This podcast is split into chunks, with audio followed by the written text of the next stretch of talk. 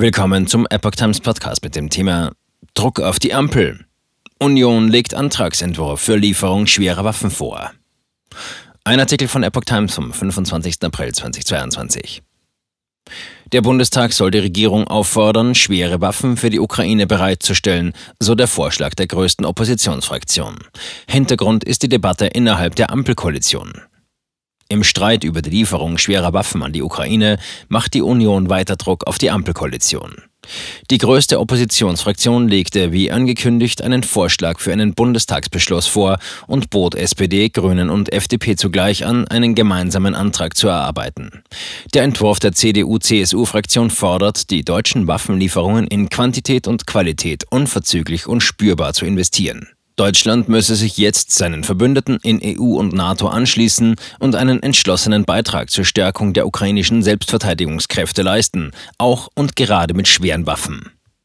Mehrere Politiker der rot-gelb-grünen Koalition haben bereits klargemacht, dass sie sich durch den Unionsvorstoß nicht auseinanderdividieren lassen wollen, trotz inhaltlicher Differenzen in der Frage. Bundeskanzler Olaf Scholz wird seit Wochen Zögerlichkeit und Zurückhaltung beim Thema Waffenlieferungen vorgeworfen, auch aus der eigenen Koalition. März. Aufrichtiges Gesprächsangebot. Der Antragsentwurf liegt der deutschen Presseagentur vor. Zuerst hatte die Süddeutsche Zeitung darüber berichtet. Die Union schickte ihn am Sonntag an die Ampel, verbunden mit dem Angebot der Unionsfraktion, einen gemeinsamen Antrag zu erarbeiten, wie Fraktionschef Friedrich Merz sagte.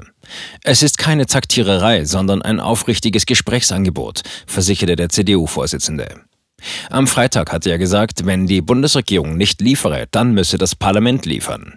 In der Union wird davon ausgegangen, dass der Antrag am Donnerstag im Parlament beraten wird. Die FDP-Verteidigungspolitikerin Marie-Agnes Strack-Zimmermann, die sich deutlich für die Lieferung schwerer Waffen einsetzt, sagte dem ARD-Hauptstadtstudio am Sonntag, wir werden, sofern ein Antrag der CDU kommt, unseren eigenen Antrag anbieten und dann werden wir darüber abstimmen. Wir werden mit Sicherheit nicht zulassen, dass Friedrich Merz glaubt, mit einem solchen politischen Move diese Ampel zu sprengen. Das wird ihm nicht gelingen. SPD-Chef Lars Klingbeil hatte der Union wegen des geplanten Antrags bereits einen Krawallkurs vorgeworfen. Kanzler Scholz hat die Lieferung schwerer Waffen aus den Beständen der Bundeswehr zunächst eine Absage erteilt. Die Bundesregierung will stattdessen Waffenlieferungen der Industrie finanzieren und Abgaben von Bündnispartnern mit Ersatzleistungen, Ausbildung oder Munition unterstützen. Schwere Waffen aus Bundeswehrbeständen gefordert. Der Unionsvorschlag fordert die Bundesregierung konkret auf, aus verfügbaren Beständen der Bundeswehr in größtmöglichem Umfang Rüstungsgüter direkt für die Ukraine bereitzustellen und unverzüglich dorthin zu liefern, inklusive schwerer Waffen wie gepanzerte Waffensysteme, darunter Kampfpanzer und Schützenpanzer und Artilleriesysteme, weitreichende Aufklärungsmittel, Führungsausstattungen, Schutzausrüstungen, Mittel zur elektronischen Kampfführung, Gewehre, Munition, Flugabwehrraketen, Panzerabwehrwaffen sowie aller weiterer Erfahrungen erforderlichen Mittel zur Bekämpfung der russischen Invasionstruppen.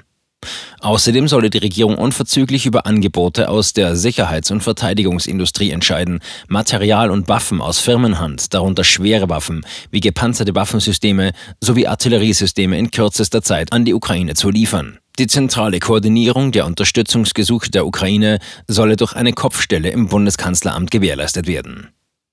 Habeck, Regierung tut bereits viel. Vizekanzler Robert Habeck betonte in der ZDF-Sendung Berlin direkt, wir tun ja bereits viel. Wir kümmern uns darum, dass schwere Waffen in die Ukraine kommen.